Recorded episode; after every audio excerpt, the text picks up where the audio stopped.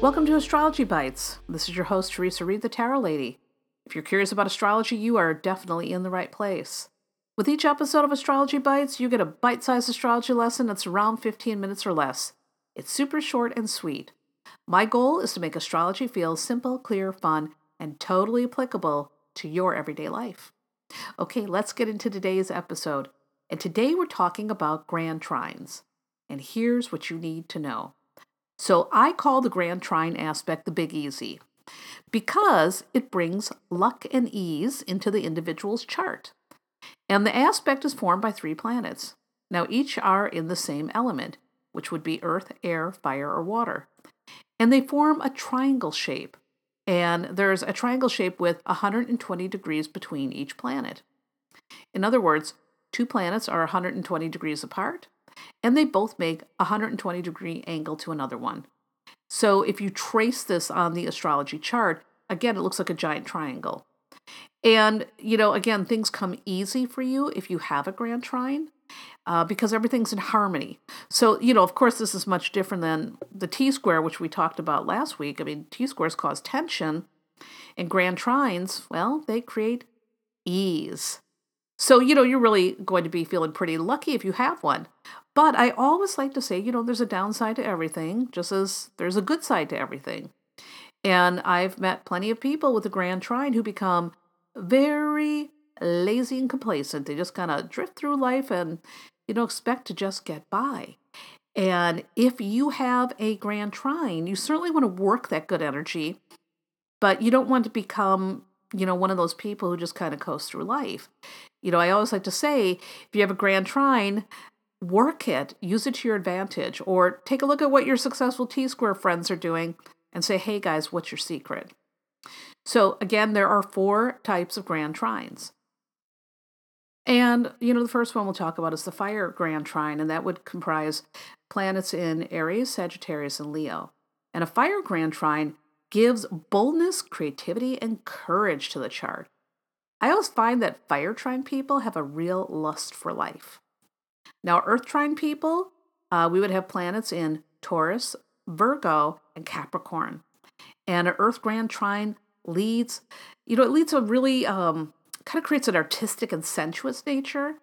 The people who have this tend to be very grounded, very down to earth. And I've often found they're good at manifesting things.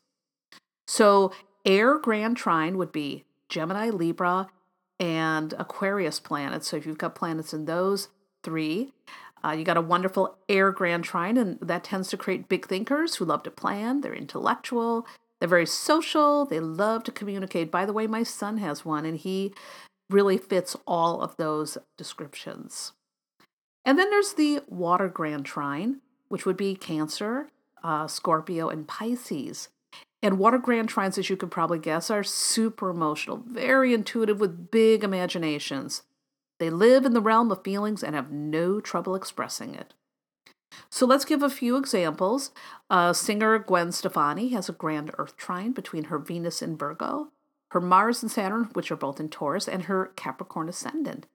You know, and a lot of people feel that she's very grounded, very down to earth, very real. You know, you tend to hear that about her.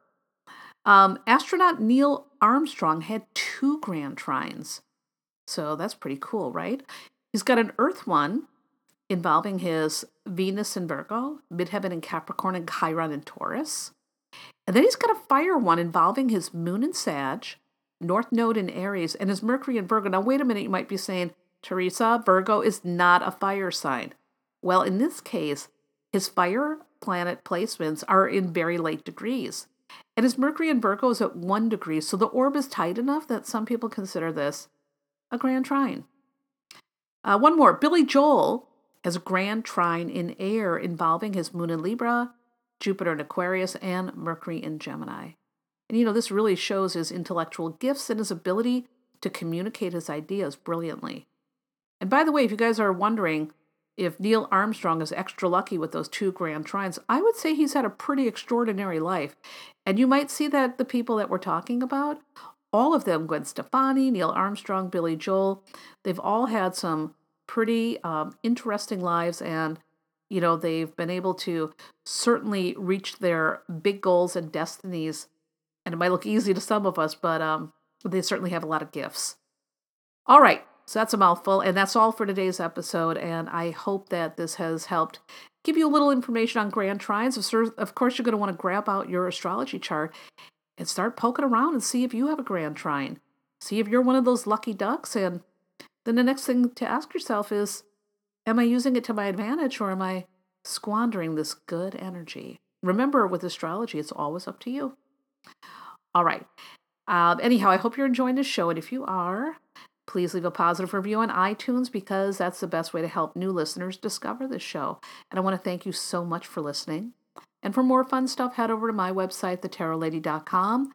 You'll find tons of resources about tarot and astrology, including free monthly forecasts and horoscopes and lots more.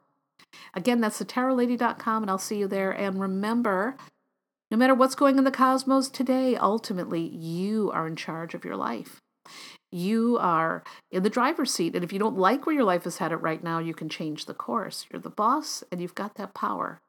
Be kind to yourself and others and make smart decisions. I'll see you in the next episode.